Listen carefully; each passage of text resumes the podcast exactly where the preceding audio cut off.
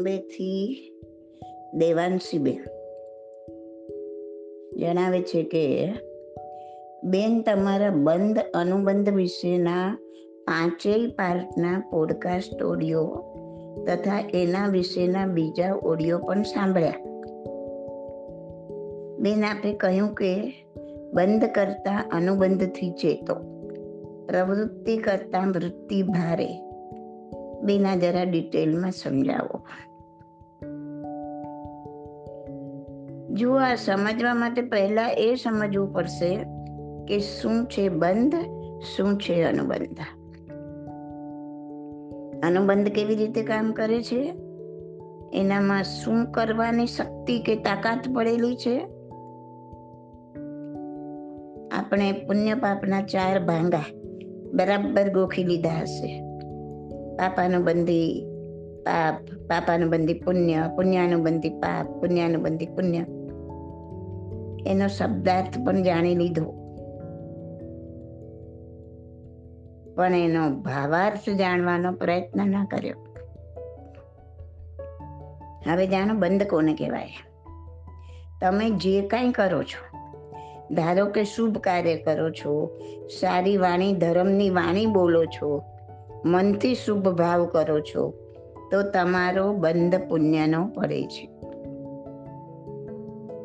એનાથી ઉલટું, અશુભ કાર્ય કરો છો, અશુભ વાણી બોલો છો, મનથી ખરાબ ભાવ કરો છો, તો બંધ પાપનો પડે છે.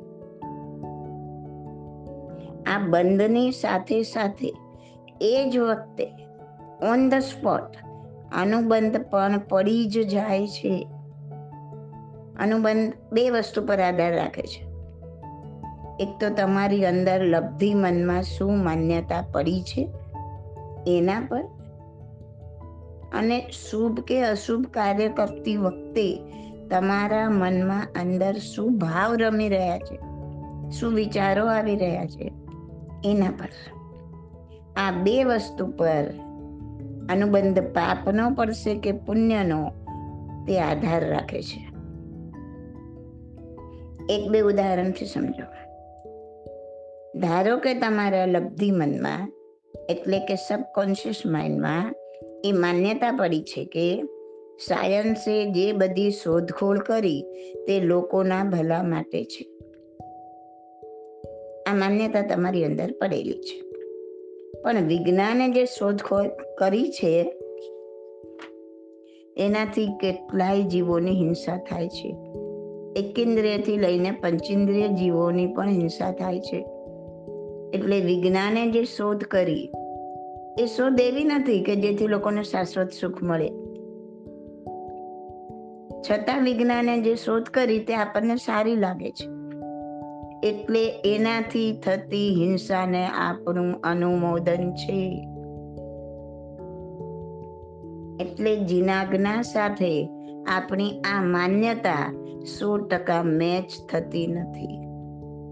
તો બહારથી ભલે તમે ગમે તેટલું સારું કાર્ય કરી રહ્યા હોય, પણ અંદરની આ માન્યતા તમને પાપનો અનુબંધ કરાવે. અને એવું પણ નથી કે આ માન્યતા આજે છે ને કાલે જતી રહેવાની છે. આ માન્યતા કાયમ માટે અંદર પડેલી જ છે. અને કાયમ માટે આવી આવી જીનાગના વિરુદ્ધની માન્યતા અંદર લબ્ધિ મનમાં જે પડેલી છે તે કાયમ માટે અનુબંધ પાપનો જ પાડે.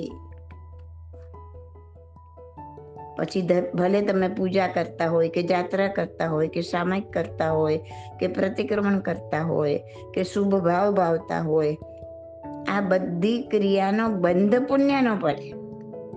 પણ આવી આવી જેટલી પણ માન્યતા અંદર પડેલી જો છે, કાયમ માટે છે, તે કાયમ આ પુણ્યના બંધ સાથે સાથે તે જ ઘડીએ અનુબંધ પાપનો પાડે છે.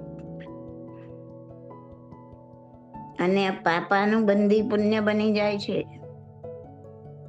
સમજવા માટે આવી બે ચાર માન્યતાઓ બતાવું છું. તમે શોધી કાઢશો ને તો આવી અનેક જીનાગના વિરુદ્ધની માન્યતા આપણા લબ્ધિપનમાં પડેલી છે ને એ મળી આવશે. ધારો કે કોઈ વ્યક્તિ ઘણી સરળ સ્વભાવી દેખાતી હોય. પણ તે મનમાં અંદર અંદર એવું માનતો હોય કે સમય આવે થોડી લુચ્ચાઈ પણ કરવી જ પડે. ક્રોધ પણ કરવો જ પડે.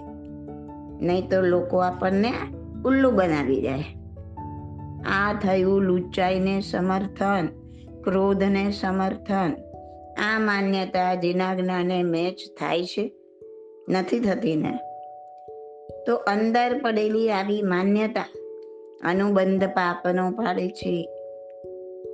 ભલે તમે કાર્ય પુણ્યનું કરતા હોય, પણ આ પાપાનું બંદી પુણ્ય બની જાય છે.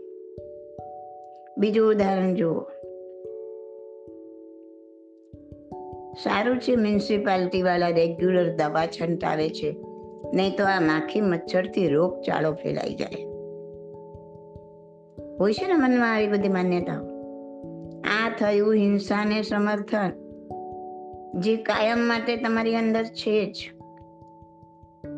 માખી મચ્છરોને દવા છાંટીને મારી નાખવા. એ સારું છે, તમને સારું લાગે છે. તો હિંસાને સમર્થન આવી ગયું. તમે ઊંઘતા હો કે જાગતા હો? ચોવીસ કલાક આવી બધી જીનાગના વિરુદ્ધની માન્યતાઓ તમને અનુબંધ પાપનો પાડે છે. અને આપણી જેટલી જેટલી માન્યતા જીનાગના સાથે મેચ થાય છે ને તે અનુબંધ પુણ્યનો પાડે છે. એટલે પહેલું કાર્ય માન્યતા શુદ્ધિનું જ કરવા જેવું છે. હવે બીજી વસ્તુ સમજો. તમે પાપનું કે પુણ્યનું જે પણ કાર્ય મન, વચન કે કાયાથી કરી રહ્યા હોય, ત્યારે તે વખતે એ કાર્ય પ્રમાણે બંધ તો પાપ કે પુણ્યનો પડે જ છે. પણ તે વખતે તમારા મનના ભાવ, વિચારો કેવા છે તે પ્રમાણે તે જ ઘડીએ તેનો અનુબંધ પડી જાય છે. ઉદાહરણથી સમજો. ધારો કે તમે કોઈ તપ કર્યું. ત્યારે તમારા મનની વૃત્તિ સાંસારિક હશે કે આ તપથી મને સમાજમાં બહુમાન મળશે. પારણા વખતે સરસ તૈયાર થઈશ. ત્યારે આ પહેરું કે પેલું કયું વધારે સારું લાગશે? અરે, આખું વરસ ખાઈ ખાઈને ખડક્યું છે. તો થોડું શરીર ઉતરે તો સારું ને? આવી કેટલીય ભૌતિક ભાવનાઓ મનમાં રમતી હોય છે, જે અનુબંધ પાપનો પાડે છે. તો તમે જે કાંઈ પાપ કે પુણ્ય કાર્ય કરી રહ્યા છો, એ વખતે એ કાર્ય માટે જે વિચારો મનમાં રમતા હોય, તે પ્રમાણે તેનો અનુબંધ પાપ કે પુણ્યનો પડે છે. દાખલા તરીકે તમે પચાસ હજાર રૂપિયાનું દાન કરી રહ્યા છો. આ બંધ પુણ્ય ન પડ્યો. પરંતુ મનમાં વિચારો ચાલતા હોય કે આ તો સમાજના શ્રેષ્ઠીઓ ઘરે આવ્યા હતા અને બાજુમાં વેવાઈ બેઠા હતા એટલે લખાવી દીધા. નહીં તો પાંચ હજારમાં પતાવી દેત. આનું બંધ પાપ ન પડ્યો. આમ આ પાપાનું બંધી પુણ્ય થયું. વિચારશો તો આવું ઘણું બધું તમને તમારા પોતાનામાં મળી આવશે. એવી રીતે કોઈ પાપનું કાર્ય કરતો હોય, એટલે બંધ પાપ ન પડે, પણ ખૂબ જ બળતા હૃદય કરતો હોય. માન્યતામાં જડબે સલાક બેઠેલું હોય કે આ ખોટું છે, આવું ન જ કરવું જોઈએ. આમ આ પાપમાં એનું સમર્થન નથી, તો એનો અનુબંધ પુણ્યનો પડશે આમ આ પુણ્યાનું બંધી પાપ થઈ જશે. તો થોડો ખ્યાલ આવ્યો શું બંધ છે? શું અનુબંધ છે? હવે અનુબંધમાં શું શક્તિ રહેલી છે તે જોઈએ. બંધ અને અનુબંધનો સંબંધ જનાવર અને એના પૂંછડા જેવો છે. જનાવર જ્યાં જાય, ત્યાં પૂંછડું એને હારે જ હોય. એમ પૂર્વે કહેલું, પાપનો બંધ કે પુણ્યનો બંધ આપણે જે પહેલા પાપ કર્યું હોય કે પુણ્ય કર્યું હોય, એનો જે બંધ પડ્યો હોય, એનો સમય પાકતા એનું ફળ આપવા એ હાજર થઈ જાય. અને એની સાથે જ તે જ સમયે પડેલો અનુબંધ પણ હાજર થઈ જાય. અને એ વખતે જો તમારો પાપનો અનુબંધ હશે, તો નવું પાપ કર્મ જ બંધાવશે. અને પુણ્યનો અનુબંધ હશે, તો નવું પુણ્ય કર્મ જ બંધાવશે. આ તાકાત અનુબંધમાં છે. ઉદાહરણથી જોઈએ. દાખલા તરીકે આગળ સમજાવ્યું તેમ, કોઈએ તપ કર્યું, તેનો બંધ તો પુણ્યનો જ પડે તે જ્યારે ઉદયમાં આવશે, ત્યારે તેના પુણ્યના ફળ રૂપે મનમોહક રૂપ અને સશક્ત શરીરનો બાંધો મળ્યો. આ એને કરેલા તપનું ફળ મળી ગયું. પણ એ જ વખતે હાજર થયેલો પાપનો અનુબંધ એ વ્યક્તિને વેશ્યા વાળે ઢસડી જશે. એટલે એ વ્યક્તિ નવા પાપ કર્મ બાંધશે. એનો પુણ્યબંધ તો ફળ રૂપે, બંધ પ્રમાણે ફળ રૂપે એને સુંદર રૂપ આપ્યું. એટલે એનું કાર્ય તો પૂરું થયું, પુણ્યના બંધનું. પણ પાપના અનુબંધે એને વેશ્યા વડે ધકેલી દીધી. જે નવું પાપ કર્મ જ બંધાવશે. તો થઈ ગયું આટલા સુંદર તપનું ફળ શૂન્ય? ખ્યાલ આવ્યો? તો અનુબંધમાં તાકાત છે નવું કર્મ કેવું બંધાવશે? માટે બંધ કરતા અનુબંધથી ચેતો. સમજી લો આવા કઈ જન્મના સુંદર દાન ધર્મના ફળ રૂપે પુણ્યનો બંધ પડ્યો. જેથી આ બંધ જ્યારે ઉદયમાં આવ્યો, ત્યારે દોમ દોમ સાહેબી મળી. પણ તે વખતે પડેલા પાપના અનુબંધને કારણે કાળા નાગ જેવો ક્રોધી સ્વભાવ મળ્યો. આવો ક્રોધી માણસ ક્રોધના આવેશમાં કેવા કેવા કુકર્મ કરશે? ને નવું પાપ કર્મ બાંધી, પાપાનો બંધી પાપ બાંધી દુર્ગતિની ખાઈમાં પટકાઈ જશે. કરી નાખ્યું દાનનું ફળ શૂન્ય. એનાથી ઉલટું. કોઈનો બંધ પાપનો છે.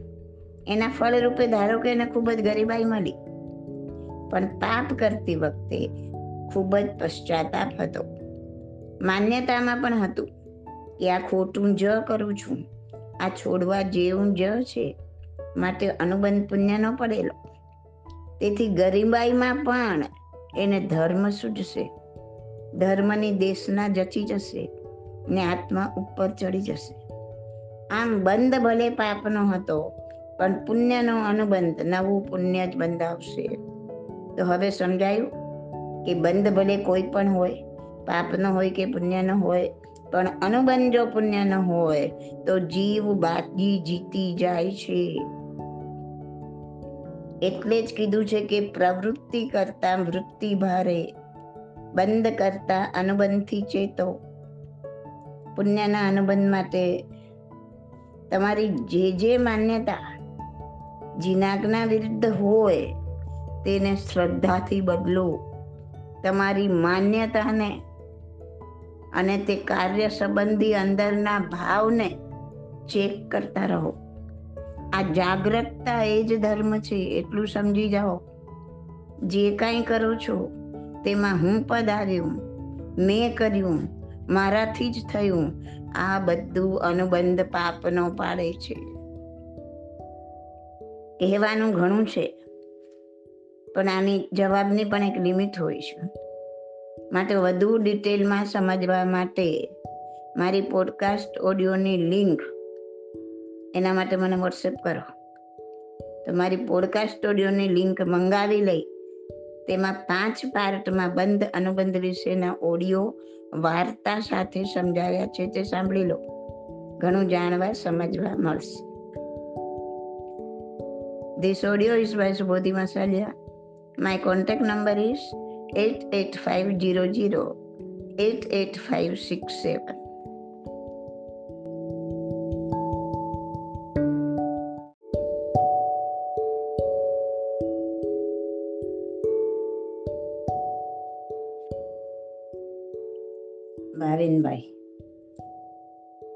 તમારો સવાલ છે કે અમે જાત્રા કરવા જઈએ છીએ લગભગ બેતાલીસ કલ્યાણકોના દર્શન કરવાનો અમારો પ્લાન, અમારી ભાવના છે. તો કલ્યાણકના દર્શન કરતી વખતે આપણા શું ભાવ હોવા જોઈએ અને ત્યાં શું બોલવું જોઈએ એ વિશે સમજાવો. ભાઈ, જન્મ તો આપણોય થાય ને ભગવાનનોય થાય. મૃત્યુ આપણું થાય ને ભગવાનનું પણ થાય. પણ ભગવાનનો જન્મ એ જન્મ કલ્યાણક કહેવાય. ભગવાનનું નિર્વાણ કલ્યાણક કહેવાય. કેમ? કલ્યાણક એટલે કલ્યાણ કરવા વાળું ભગવાનનો જન્મ અનંતા અનંતા જીવોના કલ્યાણ માટે થાય છે. ભગવાને શરીર છોડી દીધા પછી હવે કોઈ નવું શરીર ધારણ કરવાનું નથી. તે જન્મ મરણના ચક્કરમાંથી બહાર નીકળી ગયા એટલે એને નિર્વાણ કલ્યાણક કહેવાય. કલ્યાણક ભૂમિમાં ભગવાનને પ્રાર્થના કરવી કે, હે પ્રભુ, અનંતા પલ્યોપમ કે સાગરોપમ વર્ષોથી હું જન્મ મરણના ફેરા ફરી રહ્યો છું. આશ્ચર્યની વાત છે કે આ જીવને હજી એનો થાક લાગ્યો નથી કે કંટાળો આવ્યો નથી. લગ્ને લગ્ને કુમારા એવી આ મારા આત્માની હાલત છે. હે પ્રભુ, હવેનો મારો માનવ જન્મ અજન્મા બનવા માટે થાય. હે પ્રભુ, તારા માર્ગે ચાલીને હું કર્મ મુક્ત બનું. હે પ્રભુ આપ તો ચાલ્યા ગયા. મારી ગતિ બગડી ગઈ. મને આ ગતિના ચક્કરમાંથી છોડાવો. હે પ્રભુ, તારી કલ્યાણક ભૂમિમાં પગ મૂકતા હું પવિત્ર બનું. હે પ્રભુ, મને તારા શરણમાં લઈ લે. જેને જે કરવું હોય તે કરે. કોઈને હારે મારે કાંઈ લેવા દેવા નથી. મારે તો ફક્ત જ્ઞાન, મોક્ષ ધામી બનવું છે.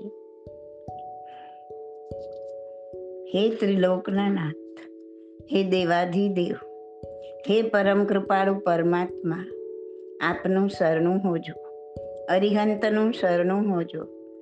હે પરમાત્મા, મારા ગમે એટલા કર્મો હોય, ક્ષમતાથી ભોગવાય એવું કરો.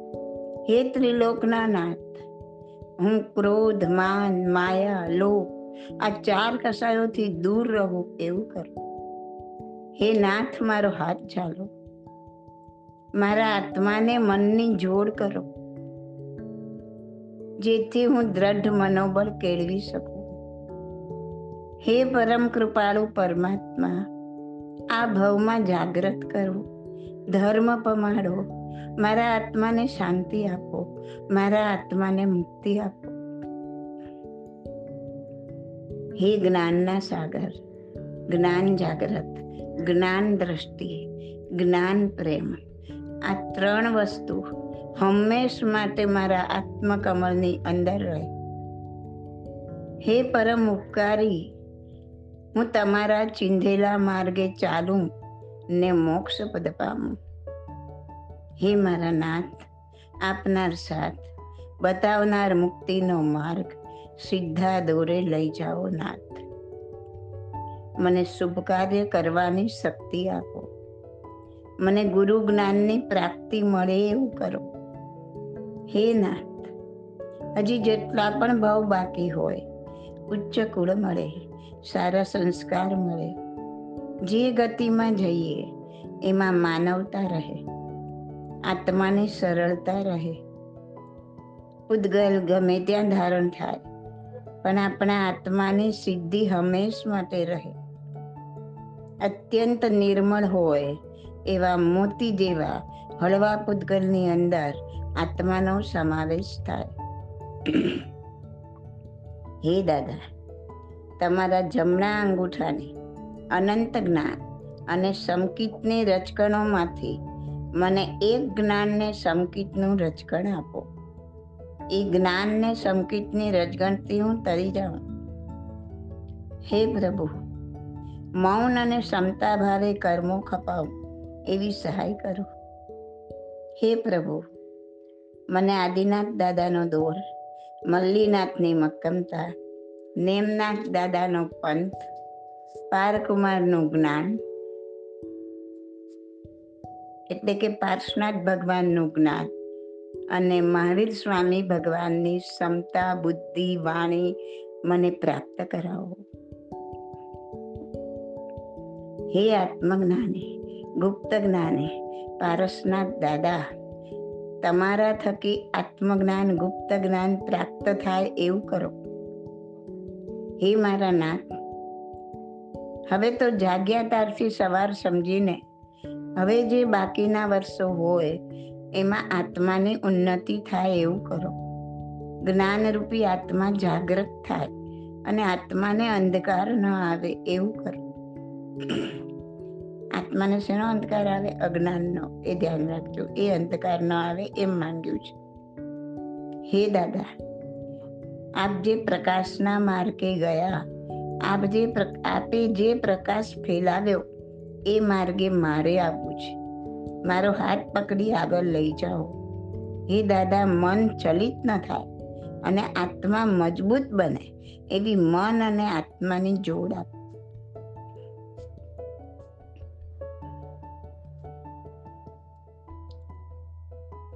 હે પ્રભુ, આપના કહેવા પ્રમાણે આ આત્મા અનંતા અનંતા અનંતા, રખડી રખડી રખડી ઠેબા ખાઈને આવ્યો છે. પૂતગલ અનેક ધારણ કર્યા છે. એમાંથી બચાવો. અનેક પૂતગલમાંથી બચાવો. ઊંચું પૂતગલ આપો. આત્મા મોક્ષધામી બને. હે દાદા, અમારો આત્મા સ્થિર રાખી શકીએ. અમારો આત્મા ડગે નહીં. મનનો હીરો સ્થિર રહે. અને જૈન ધર્મ એવો મળે કે ચોખ્ખો ચાટ. પાણીમાં મોતી પડ્યું હોય તો પણ દેખાય. હે પ્રભુ, મારા આત્માને તારો, મારા આત્માને તારો. ચેવન કલ્યાણ કે બોલું, હે પ્રભુ, હવે અનંતા પૂતગલ ધારણ ના કરવા પડે. અને આ ભવનો અંત આવે, ભવો ભવનો અંત આવે, એવી પ્રાર્થના કરું છું. મનમાં એવી ભાવના ભાવ. જન્મ કલ્યાણ કે હવે જે માનવ જન્મ મળે એ આ ભવચક્કરનો અંતિમ જન્મ હોય, ચરમ શરીરી બનો, એવી ભાવના કરો કે હવે મારે જન્મો ધારણ કરવા જો નથી. હવે મને ભવ ભવ ભવ જોતા જો નથી. દીક્ષા કલ્યાણ કે ભાવના ભાવવી કે હે પ્રભુ, મને અંતરંગ ચારિત્રની પ્રાપ્તિ થાય. એ ચારિત્ર દ્વારા મને ક્ષાયિક સંકિતની પ્રાપ્તિ થાય, જેથી હું મોક્ષ ધામે બન. કેવળ જ્ઞાન કલ્યાણ કે. હે પ્રભુ, જગતમાંથી જ્ઞાનના અંધકારને દૂર કરી, સમ્યક જ્ઞાન દર્શન ચારિત્રના અજવાળા પાથરનાર એ હું કેવળ જ્ઞાન મને પ્રાપ્ત થાવ જે કેવળ જ્ઞાન આપને પ્રાપ્ત થયું, એવું મને પણ થાવ નિર્વાણ કલ્યાણકે હે પ્રભુ, મૃત્યુ પણ મહોત્સવ બને. તારી જેમ મારો આત્મા પણ સિદ્ધ શિલા પર બિરાજમાન બને. હે પ્રભુ, હું પણ એવા શાશ્વત સુખને પામું. એવા શાશ્વત સુખને પામું. This audio is by Subodhi Masalia. My contact number is 88500 88567. આવા સાતસો જેવા સવાલોના જવાબ વાંચવા માટે મારું પુસ્તક પ્રશ્નોત્તર રત્નમાલા ભાગ એક અને ભાગ બે બંને વાંચો પ્રાપ્તિ સ્થાનનું એડ્રેસ મેળવવા માટે મને વોટ્સએપ કરો આ નંબર ઉપર અને આવા બીજા પાંચસો સવાલના જવાબ ઓડિયો દ્વારા સાંભળવા માટે મારા પ્રવચન ગ્રુપમાં જોઈન થાઓ અને પોડકાસ્ટ ઓડિયોની લિંક મંગાવો.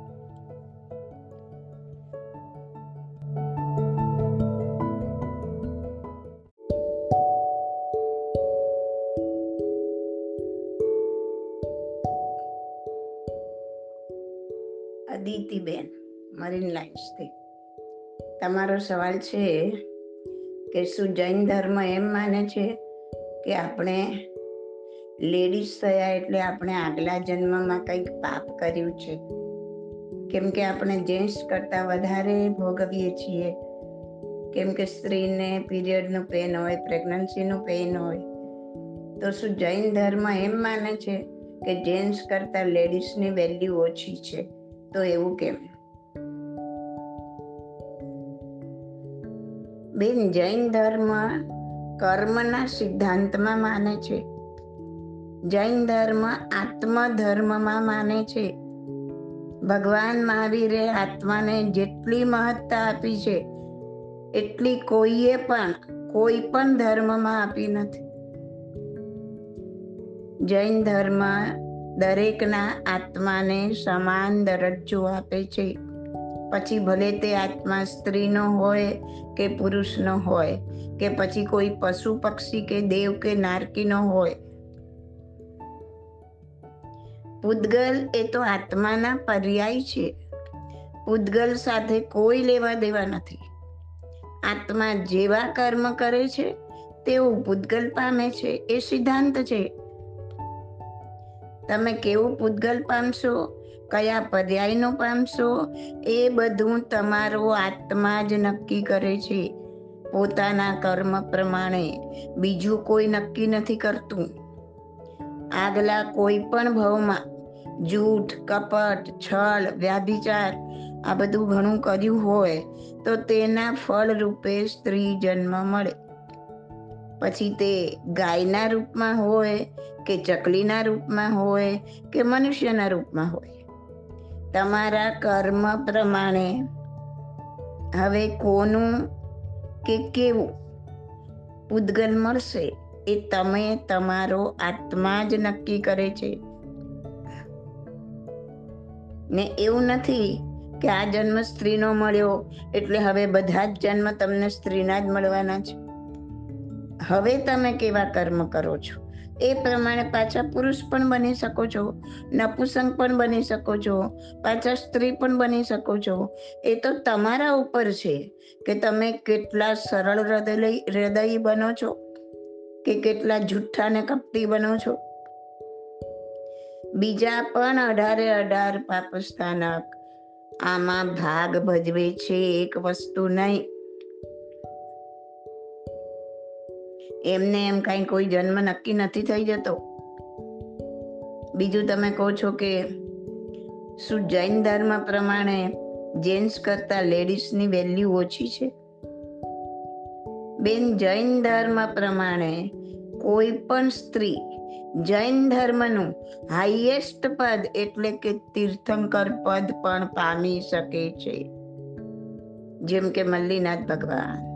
સ્ત્રી પણ આમાં તીર્થંકર પદ પામી મોક્ષે ગયા. જૈન ધર્મનું બીજું હાઈએસ્ટ પદ એટલે કે સિદ્ધ પદ કોઈ પણ સ્ત્રી પામી શકે છે.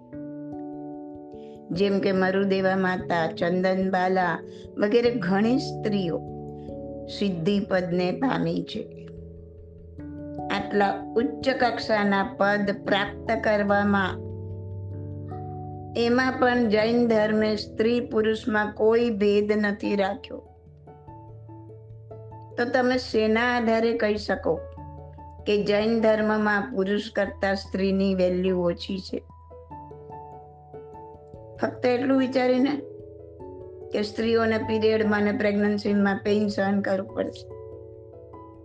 અરે બેન, એ તો તમે આગલા કેટલાય જન્મોમાં એવા કર્મ કરીને આવ્યા છો કે તમારે આટલું પેન તો સહન કરવાનું જ છે. પછી તે સ્ત્રીપણામાં ભોગવટામાં આવે કે પુરુષપણામાં? પુરુષપણામાં કોઈ અસાધ્ય રોગ ઉત્પન્ન થઈને કે અકસ્માતમાં કે બીજા કોઈ પણ રીતે ઉદયમાં આવી શકે છે? ઘણા પુરુષો એવા દુઃખ દર્દ ભોગવતા હોય છે કે તમારા સ્ત્રીના આખી જિંદગીના દુઃખોનો સરવાળો કરો ને. તો પણ એ પુરુષના દુઃખ દર્દ કરતા ઓછો થાય. એટલે શારીરિક દુઃખ પડવું એ સ્ત્રી કે પુરુષની વેલ્યુ માપવાનું બેરોમીટર નથી. અને એ પણ તમે ક્યાં તટસ્થ રહીને માપ્યું છે? નરક ગતિમાં તો બધા જ નપુસંગ છે. અને બધા જ પોતાના કર્મ પ્રમાણે ભયંકર દુઃખ દર્દ ભોગવી જ રહ્યા છે. વળી દેવ ગતિમાં દેવીઓને તો પ્રેગ્નન્સી વગેરે કાંઈ દુઃખ દર્દ સહન કરવાનું હોતું જ નથી. દેવોને આપણી જેમ માતાના પેટે જન્મ લેવાનો હોતો નથી. તિર્યંશમાં તો એ લોકોને કાંઈ વેલ્યુ આપવાની સમજ નથી. કોઈ ગાય એવી વેલ્યુ નથી આંકતી કે આ બળદ કરતા મારી વેલ્યુ વધારે કે ઓછું. પણ આપણે સ્વાર્થી માનવો આપણા સ્વાર્થ માટે બળદ કરતા ગાયની વેલ્યુ વધારે આપીએ છીએ. તો રહી વાત આપણા માનવોની. તો માનવપણામાં પણ ઘણી સ્ત્રીઓ પુરુષો કરતાં વધુ સુખ શાંતિવાળું, વધુ આરામદાયક જીવન જીવતી હોય છે. અને ઘણા પુરુષો આખી જિંદગી દુઃખ દર્દવાળા શરીર સાથે, કષ્ટદાયક જીવન સાથે જીવતા હોય છે. એટલે સમજો, શારીરિક દુઃખ દર્દના હિસાબે સ્ત્રીની વેલ્યુ ઓછી ને પુરુષની વેલ્યુ વધારે એવું બેરોમીટર મૂકી શકાય જ નહીં. સ્ત્રી હોય કે પુરુષ, જૈન ધર્મ એકેયની કિંમત વધારે કે ઓછી આપતો નથી. જૈન ધર્મને પૂદગલ પર્યાય સાથે કોઈ લેવા દેવા નથી. પૂદગલ પર્યાય તો દરેક આત્મા પોતાના જ કરેલા કર્મ પ્રમાણે પામ્યા જ કરે છે. આ જન્મમાં પુરુષ હોય, પણ અત્યંત જૂઠો અને કપટી ને વિશ્વાસઘાતી હોય, તો અનેક જન્મો સુધી સ્ત્રીપણું કે તિર્યંચપણું કે નપુસંગપણું પામે. આ પર્યાય તો પરિવર્તનશીલ છે, નાશવંત છે. એની સાથે ધર્મને શું લેવા દેવા? એ તો બધા તમારા જ કરેલા કર્મના ખેલ છે. જૈન ધર્મ તો કર્મના સિદ્ધાંતમાં માને છે. જૈન ધર્મ તો કહે છે કે શરીરના દુઃખ દર્દ પણ કર્મ નિર્જરવા માટે જ આવે છે. જો એને પણ ક્ષમતા ભાવે સહન કરો, તો આવેલા કર્મ નિર્જરીને ચાલી જાય છે. પછી ફરી ભોગવટામાં આવતા નથી. જૈન ધર્મ તો કહે છે કે સ્ત્રી હોય કે પુરુષ, સુખ હોય કે દુઃખ, ક્ષમતા ભાવે, નિર્જરતા નિર્જરતા, આ આત્મા કર્મથી સંપૂર્ણ મુક્ત થઈ શકે છે. પછી તે સ્ત્રીનો હોય કે પુરુષનો. ધર્મ કોઈની વેલ્યુ ઓછી નથી આંકતો માટે આવા બધા વિચારોમાંથી મુક્ત થઈ આ માનવ જન્મ મળ્યો છે. તો વધુમાં વધુ કર્મની નિર્જરા કરી સિદ્ધિપદને કેમ પામવું? કે જેથી સ્ત્રી કે પુરુષ એકે પર્યાયમાં જવું જ ના પડે. ચારે ગતિમાંથી એકે ગતિમાં જવું જ ના પડે. બસ એટલું વિચારો. એ પ્રમાણે કર્મ કરો. ઓકે? ધી સોળ્યોસ ભાઈ Subodhi Masaliya my contact number audio eight eight five zero zero eight eight five six seven